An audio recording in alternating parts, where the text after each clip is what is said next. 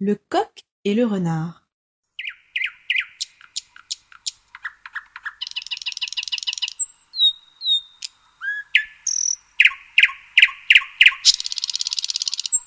Sur la branche d'un arbre était en sentinelle un vieux coq, adroit et matois.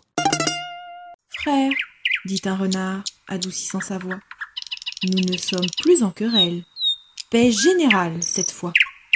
Je viens te l'annoncer. Descends, que je t'embrasse. Ne me retarde point, de grâce. Je dois faire aujourd'hui vingt postes sans manquer.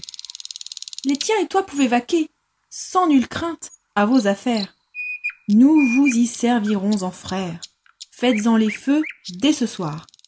Et cependant, viens recevoir le baiser d'amour fraternel. Ami, reprit le coq, je ne pouvais jamais apprendre une plus douce et meilleure nouvelle que celle de cette paix.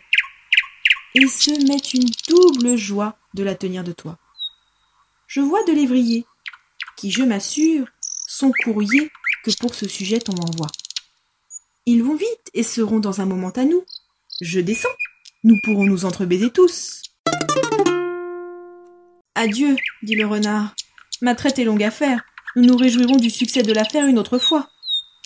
Le galant aussitôt tire ses grègues, gagne au haut, mal content de son stratagème. Et notre vieux coq, en soi-même, se mit à rire de sa peur, car c'est double plaisir de tromper le trompeur.